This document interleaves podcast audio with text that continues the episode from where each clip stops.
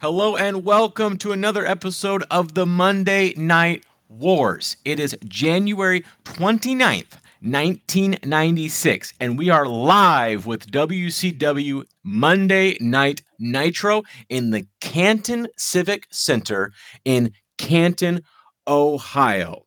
We got Bobby, we got Eric, we got Steven, and we got Joseph Rojas and Scott Kaufman. How are you doing, Joseph? I'm doing good, Scott. How about you? I'm doing well. You know, we're trying, we've been trying to knock out a bunch of these, and this is our last one. So there is light at the end of the tunnel, but not yet. It's always darkest before the dawn, Joseph. A poet said that. Harvey Dent. Harvey, yeah, Harvey Dent poet laureate himself. Well, let's get into it. Let's get dangerous, Joseph. Let's get dangerous. That's a Darkwing Duck reference if you didn't get that one. You want to get nuts? Let's get nuts. Oh, oh, making a Batman 89 reference. How many Batman type references can we make? Probably a lot.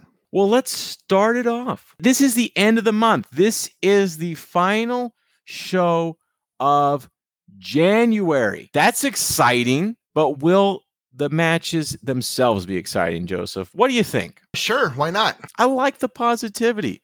Well, let's get into it. We got Hulk Hogan and Ric Flair. And what happens? Hulk Hogan no sells a bunch of stuff. He hulks up. Ric Flair beats him by cheating because Hogan doesn't go down clean. It's 13 minutes. What'd you think of this one, Joseph? That sounds like you're trying to create a narrative there about Hulk Hogan, and we know That's what that happened. this is Dragnet. We're just the facts here.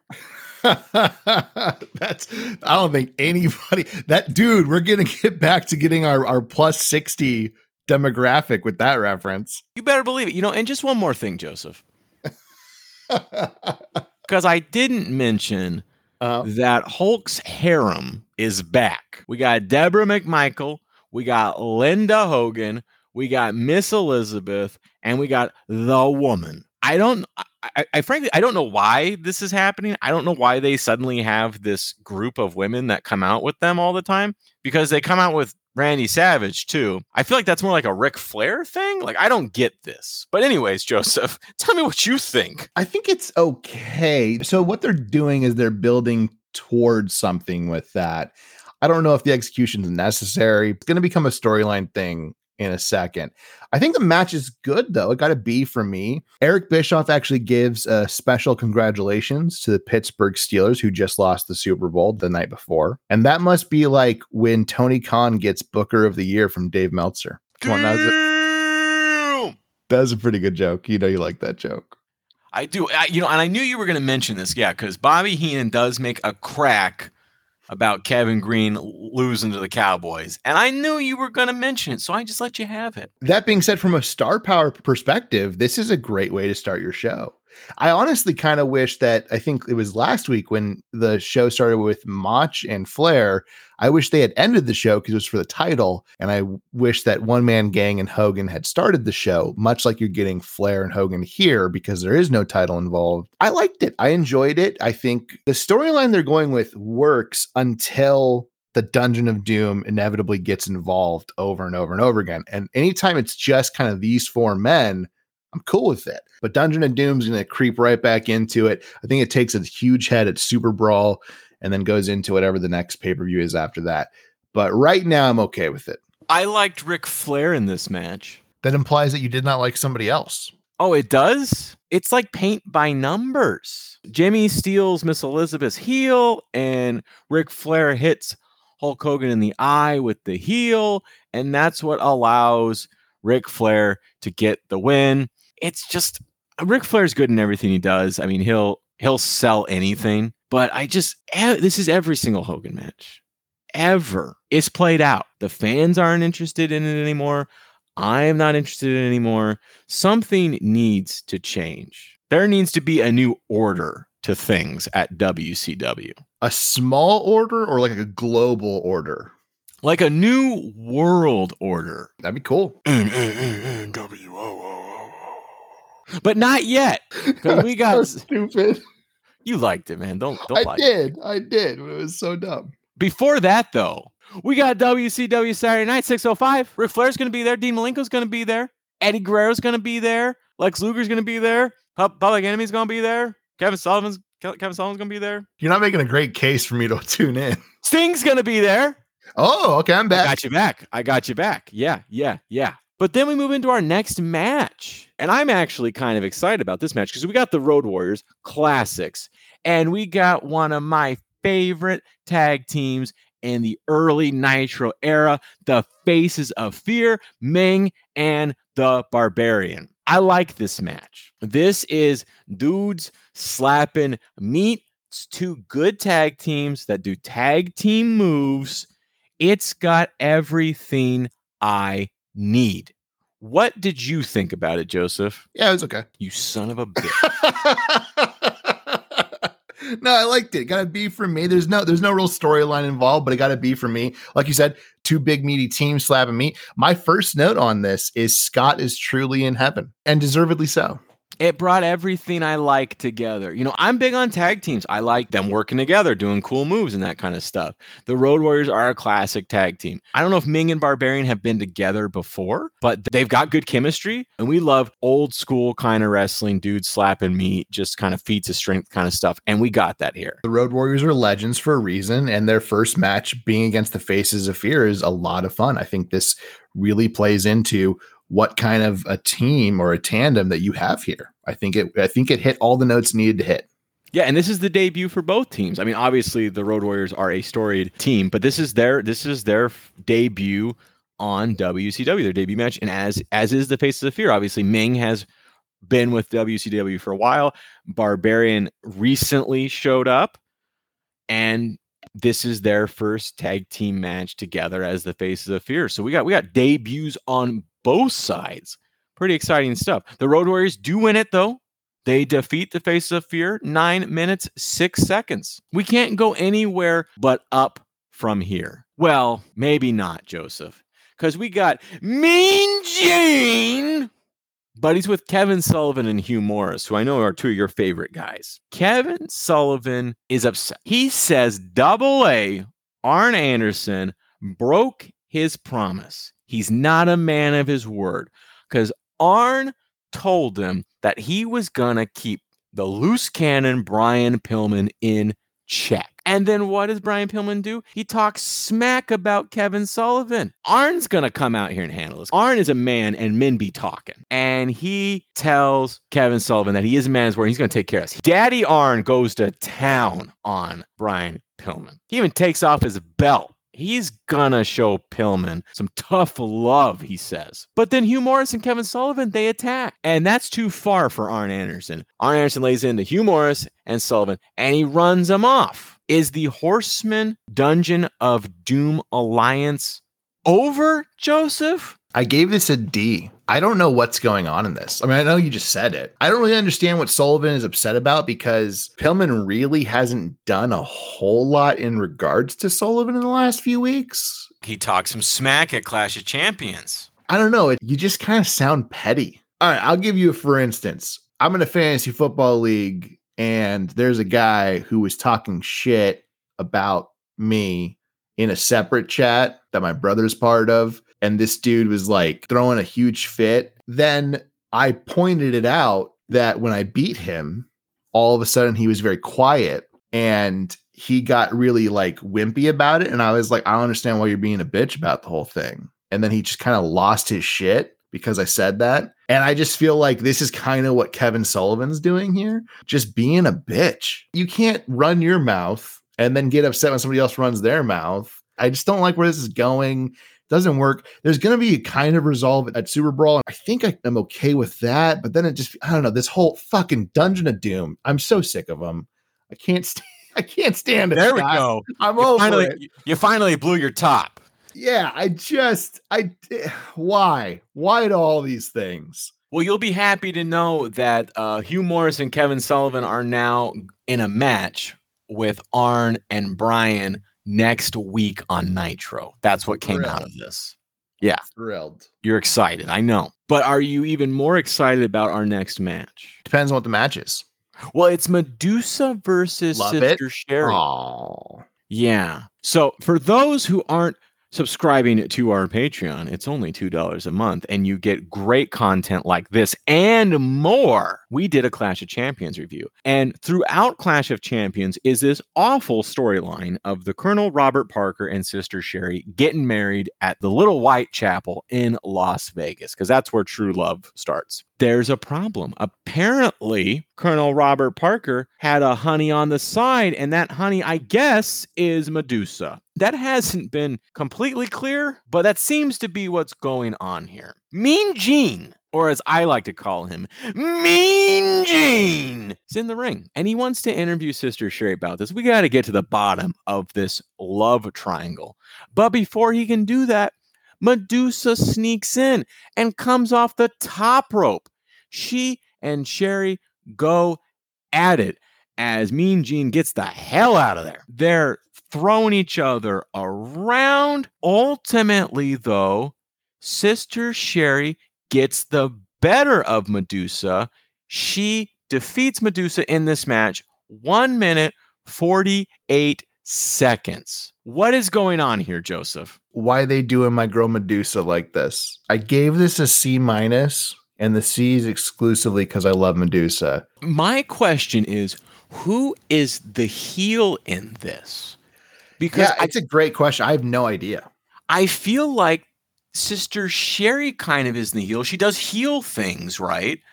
But she's the one that's supposedly gotten cheated on. Who's the bad guy here? Really isn't just Robert Parker the bad guy? Like, did Medusa know? It just feels like both women got played. I don't know, man. If you listen to our Patreon, you, you got to watch us just descend into madness on Clash of Champions. It's just continuing here. We literally just talked about that for an hour and I just don't want to talk about this anymore. It's so bad. So if you want to hear us talk about this for an hour, don't forget to subscribe to the Patreon.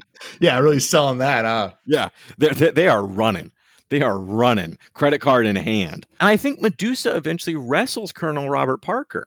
There's a match between them too. I don't know what's going on. W WCW doesn't know what's going on. Let's be real. But what is real is we're getting hyped for Cobra. The Sly Stallone classic is going to be on next after Nitro. I'm actually going to give you a little background on Cobra. Okay. Because it's a fascinating story. Sylvester Stallone was originally signed to a little film called Beverly Hills Cop. It was supposed to be Sly Stallone as Axel Foley in Beverly Hills Cop. He was the original actor signed to play that part. Sly didn't like the script. He thought it should be played more seriously. Creative differences ensued. He was kicked off the production. Sly Stallone decides he'll show them, and he makes Cobra, which is his Beverly Hills Cop. It is horrible, but like so horrible, it's kind of hilarious. It is just an absolute meathead fest. The opening scene is some guy, like a mass shooter in a supermarket, and he like rides his Harley through the door, roving gun battle through the supermarket with a bunch of innocent civilians running for cover. He's that cop that goes too far, you know, give me your badge and your gun, you're fired kind of cop, you know? Gotcha. It is ridiculous. And it's on next on TNT. Man, can't wait to watch that. You should watch it at least once. Uh, yeah, that's probably not. It. That's probably Experience uh, unless you choose it. Fun fact, folks, we do a movie night every Friday. And the way it works is we're going to go a little ridiculous on this episode because I think we just both need a breather on the stupidity we just watched in the last episode. We do a movie night every Friday. It's me, Scott, my brother Matthew, and, and one of our mutual friends, a guy named Ben. And what we do is we roll dice every Thursday, and whoever gets the high score gets to choose the movie the following day. And then they're out for the next week. And then you do this until everybody's out and then it resets. So maybe Scott, you'll have to choose that on one of your movie night choices. And you could tell everybody, look, guys, this is going to be a bad movie, and we just get to laugh at it. And then I'll roll my eyes and I'll know because no, they don't listen to this podcast. I'll know what this is from. You've talked me into it. I'm going to say that Joseph told me to pick this movie. That's what I'm going to tell them. There you go. Yeah. So it's all on you if they don't like it. but you know what else I don't like? What else don't you like? The next match Randy Savage versus the Giant. And you say, Scott, How can you not like Randy Savage versus the Giant for the WCW World title? Well, let me tell you. The reason is the match is 28 seconds. What happens is Macho Man comes out with his harem of women. Oh, wait, he doesn't. He comes from behind. He attacks the giant. Match over. The giant defeats Randy Savage by DQ because he starts hitting the giant with the belt and all these kind of things. But then Ric Flair runs out. Hogan comes out to help Randy because I mean Hogan clear a, a, ring by himself, but Randy can't. He's not the Hulkster, you know. Hogan's got to come out. The dungeon comes out. It's bad. The only thing that's redeeming is Ric Flair goes to the commentary table and goes on one of the greatest rants of his life, Joseph. What did you think about this? So I hear what you're saying. Those are all very valid points, but I'm going to make a counterpoint to that. Okay. You ready? Yes. Two words Randy Savage.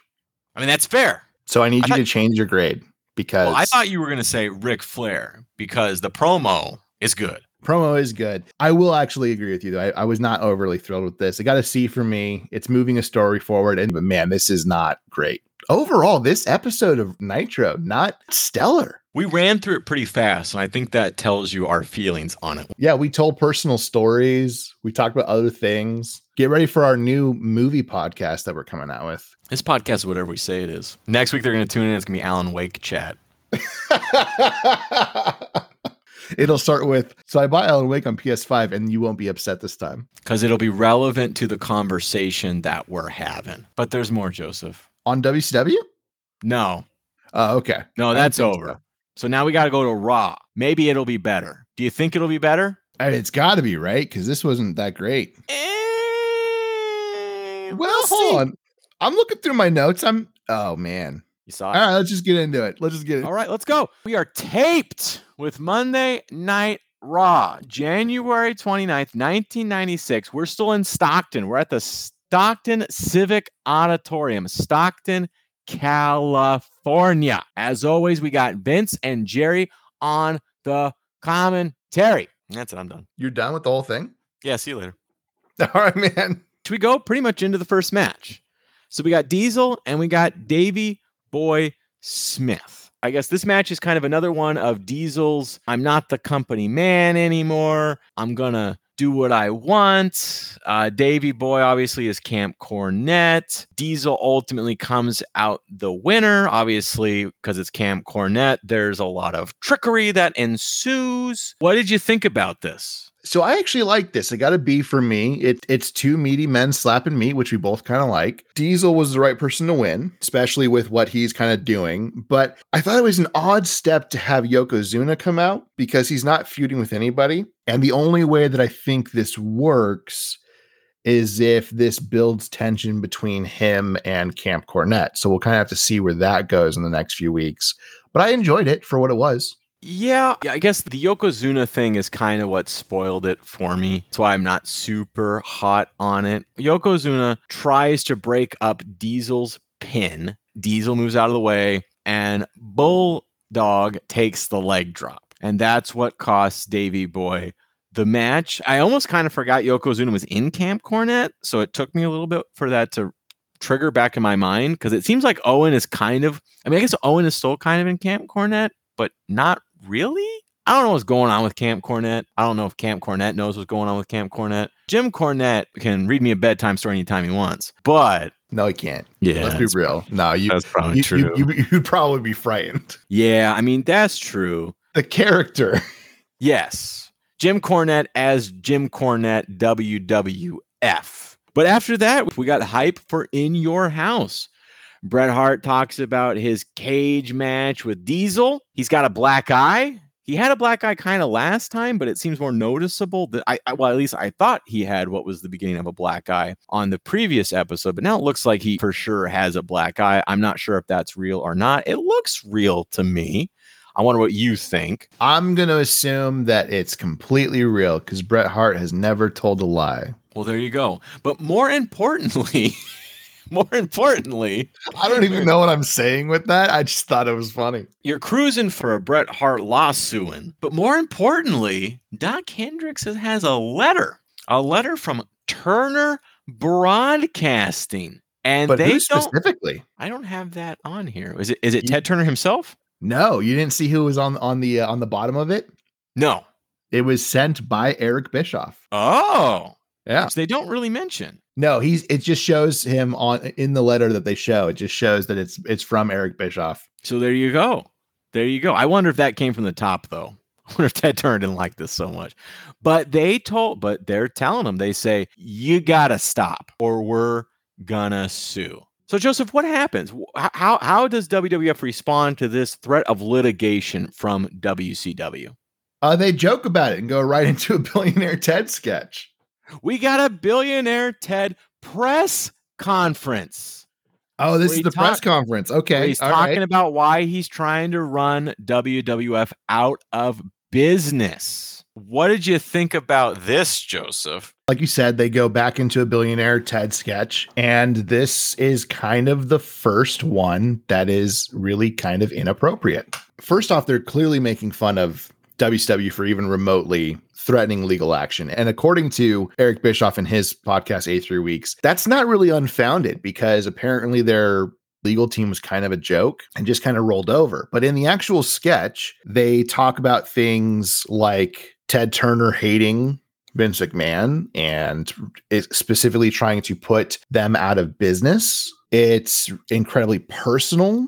This sketch, they strongly suggest that Ted Turner is using money that does not belong to him to fund WCW and Hulk Hogan and all of their large talents. They also mention that Hulk Hogan has creative control. That's the first time it's ever mentioned. It's a very low, low point in WWF programming. It's not funny. It's actually incredibly insulting.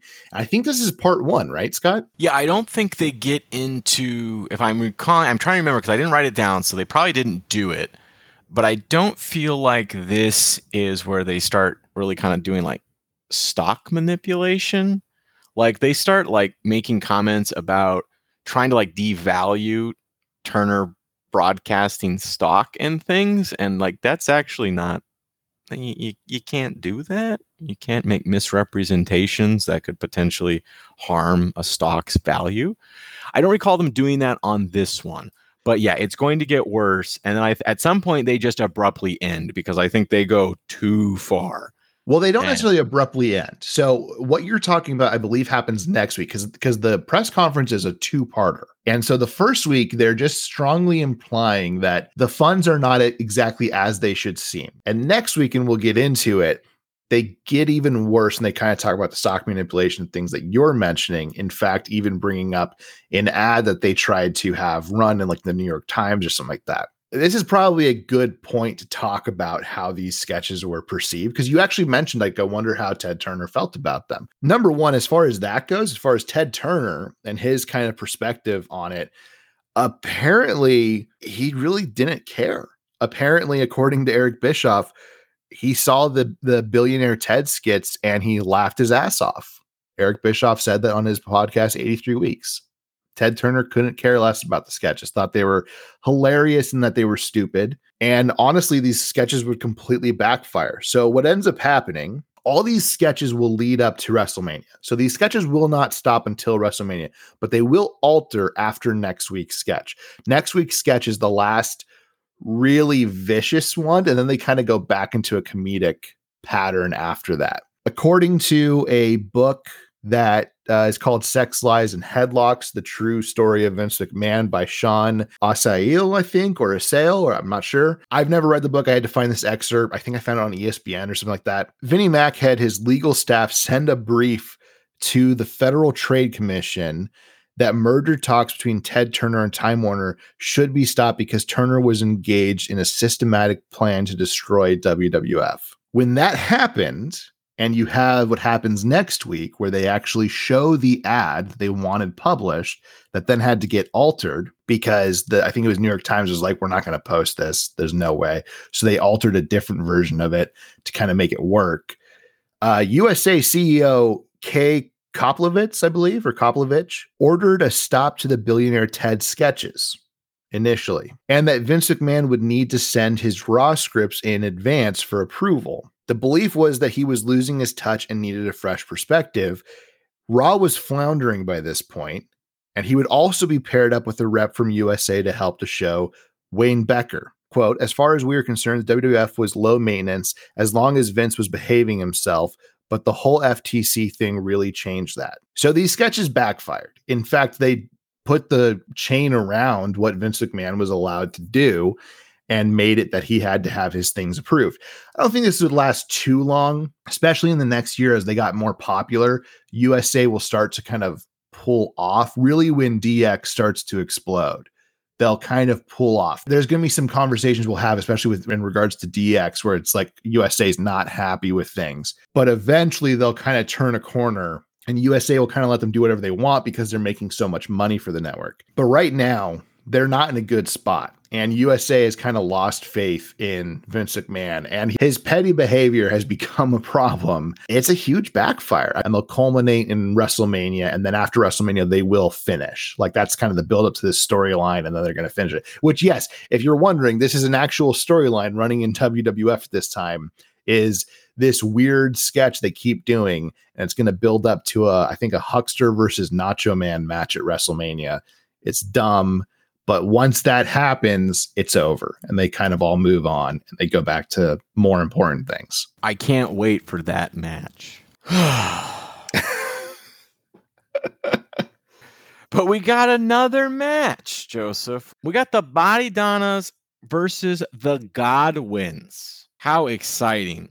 Yeah, thrilled. With Sunny on the on the uh Body Donna side and Hillbilly Jim on the Godwin side. The Godwins win, though. They pull it out. I mean, there's not, I don't think there's really much to report from this match. It's pretty short. I mean, it's two minutes, 18 seconds. It's pretty short. The Godwins win it. They beat the Body Donnas. I gave this an F. I actually put here in the notes. I may be overly critical about this, but I hate this entire segment. Yeah, there's nothing really to write home about here. I mean, it's kind of a squash match, right? It's pretty short. The Godwins win, which I don't get because they were pushing the Body Donnas. I mean, the Bodydonnas just competed for the tag team titles at the Royal Rumble, and now they're getting squashed by the Godwins, who we haven't really heard from since the slot match with Hunter Hearst Helmsley.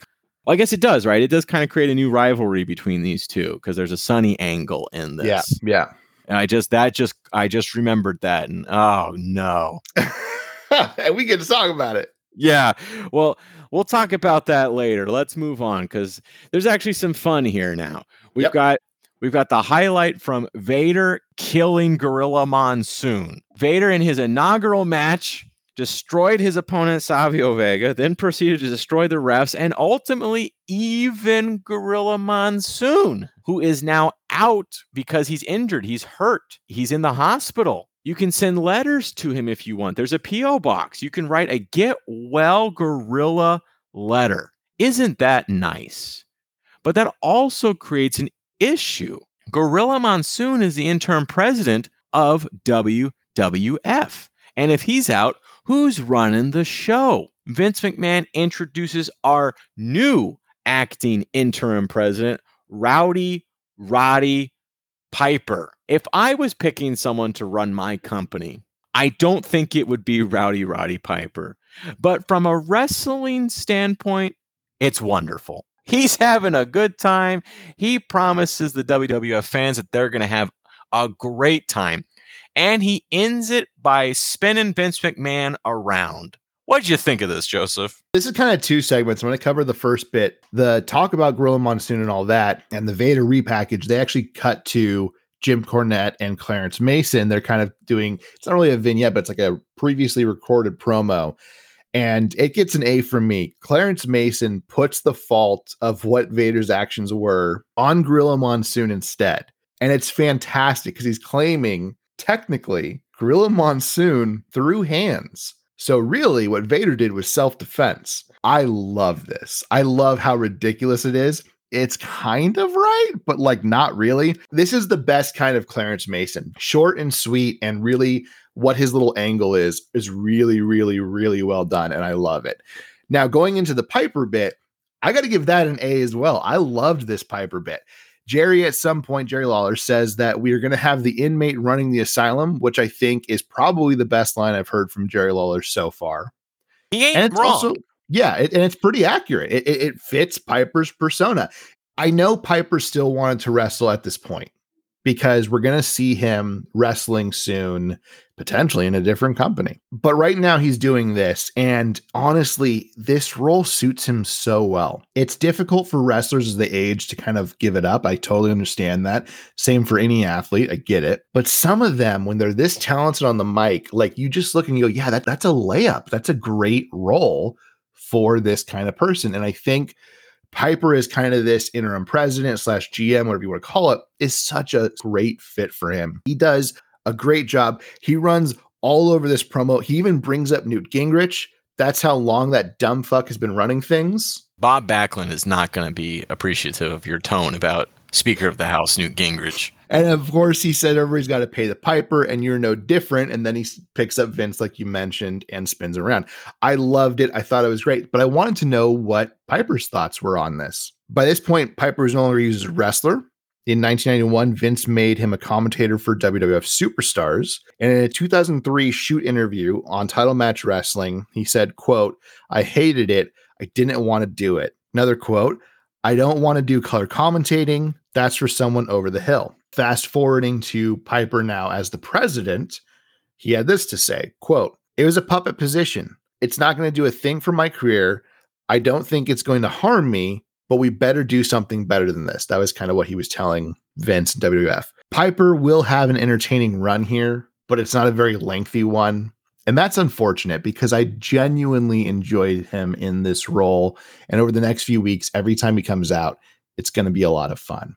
Well, there you have it. But for us, it's an enjoyable couple of weeks. I don't feel like it lasts super long, but he's just fun. like WrestleMania, yeah. Yeah, but he's fun. There's that fight with Goldust that is something else, and we'll get there. But there's a promo, Joseph. There's a promo after that. We have someone new coming. He's missing an ear. They call him Mankind. What do you think about this? Got an A for me. My note here is Mick Foley will get some bias grades from me. His character work is so good and hardly ever outmatched. There's not much to this segment. It's a very like, who is this guy? And it's well done in that sense. Like, no one really knows who it is. Obviously, now we know who it was, but at this time, you really don't. And the character of mankind is one of the great characters of all time and mick foley's phenomenal and also he's such a great dude that like how can you help but not love him so he's going to get some biased bias grades from me guys just expect a lot of a's that probably aren't deserved but he's going to get them how is it biased? I disagree that these good grades for him are going to be biased. I think all the grades for him are going to be good. He puts it all on the line every single match. That dude, I can't I can't wait till we get to the infamous Hell in a Cell match where the entire match is just Undertaker saying like, "Hey, I think we've done enough. Like I think we're good. Let's stop." And he's like, "Nah, throw me off of it again." It's yeah. like that's that's him every match though. It yeah, doesn't yeah. matter if it's a pay-per-view or just a Monday night. That dude is willing to lose another ear for your entertainment. It's something else. Is this the first iteration of mankind? I don't think we've seen mankind before, right? He was Cactus Jack in WCW. Correct. This is the very first iteration of mankind. So that's pretty exciting. And it's a great character and he does a great job with it. He comes off pretty crazy, which is the point of mankind. After that, though, we got our main event. We got Shawn Michaels versus Yokozuna. Of note, we got Shawn Michaels doing a little strip tease for Joseph. Very exciting Ooh. stuff. Oh, yeah. so good. But other than that, it's honestly kind of like the Diesel match, right? It's it's a fairly straightforward match. I mean, Yokozuna's obviously a big guy. Shawn has some trouble with him because he's a big guy. That's that's that's that match. I think Shawn does those matches really well. Yes. Uh, the unstoppable force big guy versus Shawn, who's got to use his speed and his skill to kind of overwhelm him. It's a Camp Cornette match, right? So there's got to be some tomfoolery. Owen Hart comes out because he and Shawn have got beef he's there to kind of distract Shawn so Yoko can get the win. It doesn't work though. Shawn Michaels defeats Yokozuna. What'd you think about this? I actually thoroughly enjoyed this. It got a B for me. I can't give it an A because Yokozuna is just not in a position where I think he can get an A at this point. Like he just doesn't do enough. You mentioned how Shawn does well, you know, against bigger guys my very first note here was only two men in the WWF at this time can make Yokozuna look good HBK and Owen Hart. I think those are the only two who can do it. And it's really due to their willingness to use their elite athleticisms to bump for their opponents. They do such a great job of selling. And both men will make Yokozuna look better than he he has in a long time in the next few weeks and months. The crowd actually loves this match. They're fully behind HBK as they should be, to be clear. But they love this. They love what's going on. And we're starting to see dissension in Camp Cornette, which is pretty cool to see. The weird thing about that is it lasts a long time because we're starting here. This is the first time I remember us talking about Camp Cornette kind of falling apart. And we're starting here in January.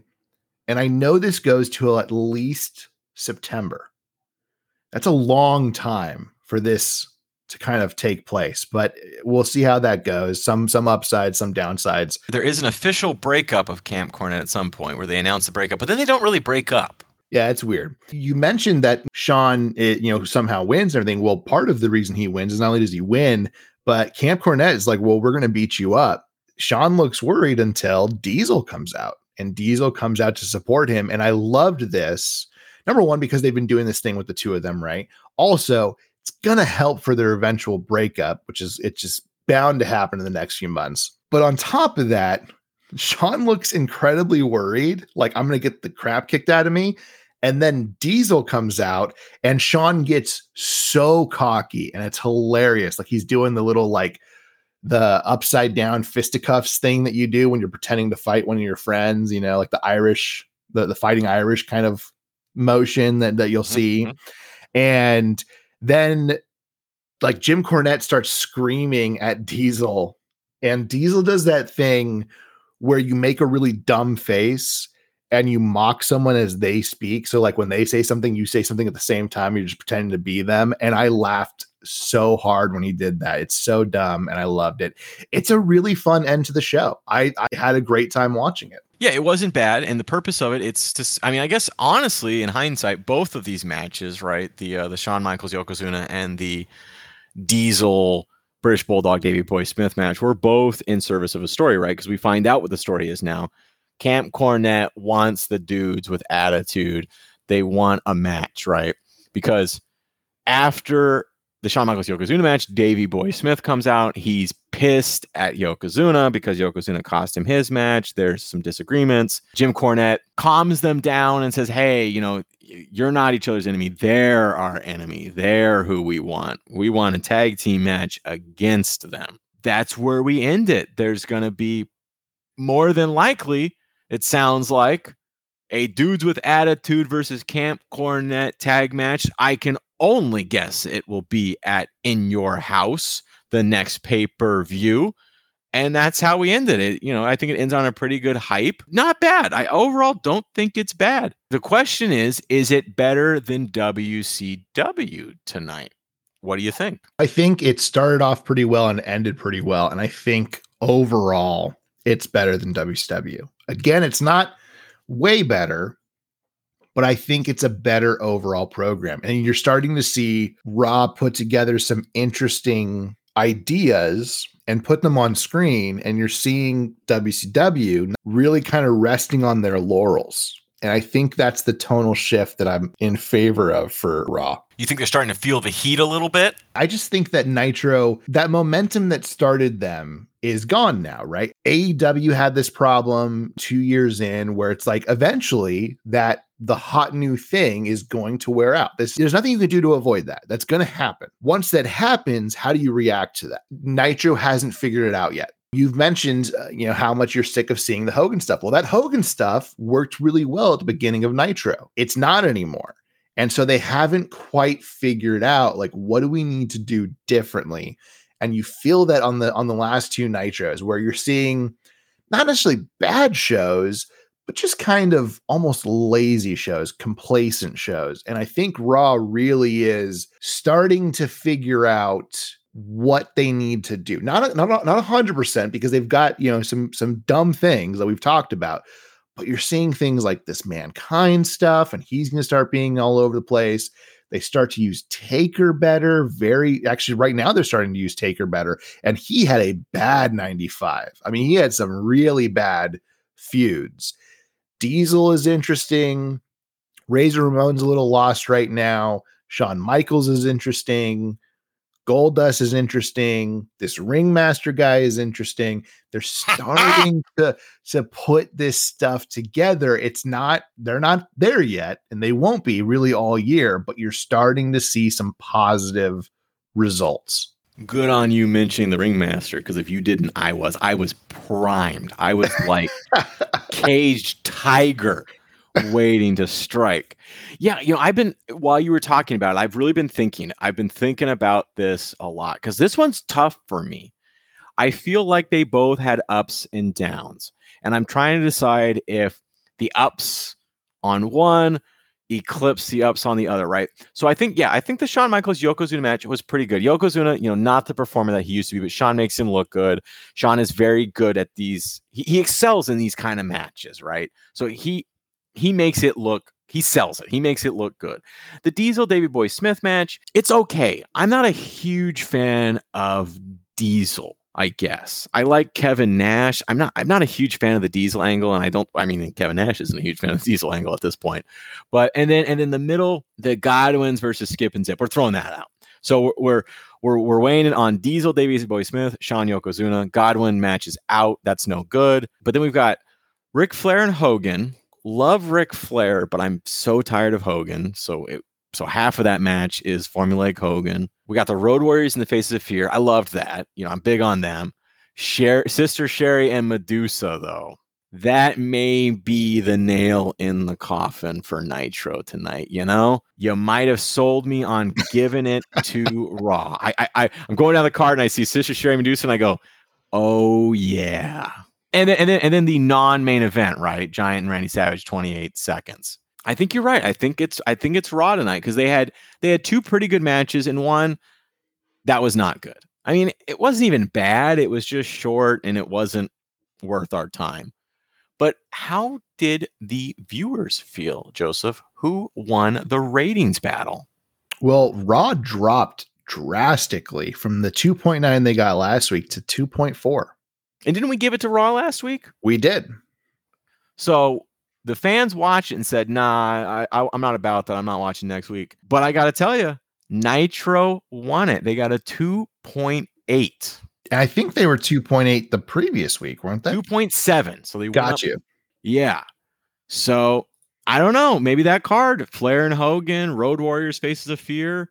It's a good card on, yeah. on paper. That's a great card. Yeah, Giant Randy Savage. I mean, the Sister Sherri Medusa, I don't know so much. I mean, Medusa's great. I'd go see a Medusa match, but this, I don't. I wouldn't go see this. Yeah, yeah, but, yeah. Uh, I mean, Sherri's past her prime. Did Sherri ever wrestle, or was she always? Yeah, yeah. No, she wrestled for quite some time before she made. But I, but I mean, she's certainly past her prime at this. Correct. Point, right. She's yeah. not a wrestler anymore. So yeah, that's not one I would. I would beat the doors down to go see. But yeah, I think I think you're right. I think Raw won it. But that brings us to the end. We got nothing more to say. I'm Scott. With me is Joseph. Bye, everybody. Bye, guys.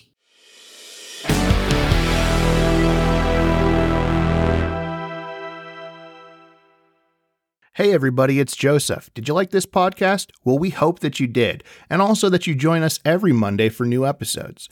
You can listen to us on Spotify, and soon we'll explore other platforms to bring you episodes of the Monday Night Wars. Did you listen to this podcast and think, mm, pretty sure they're wrong about that? Well, let us know.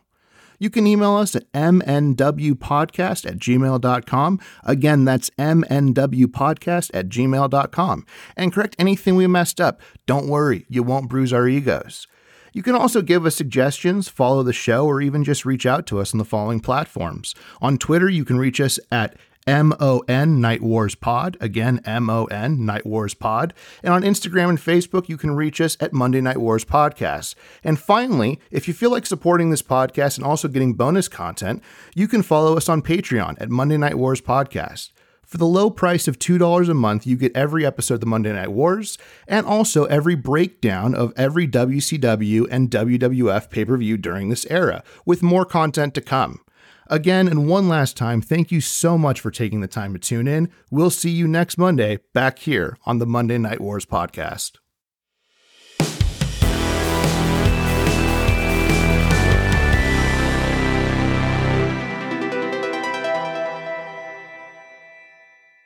So I bought Alan Wake on the PS5.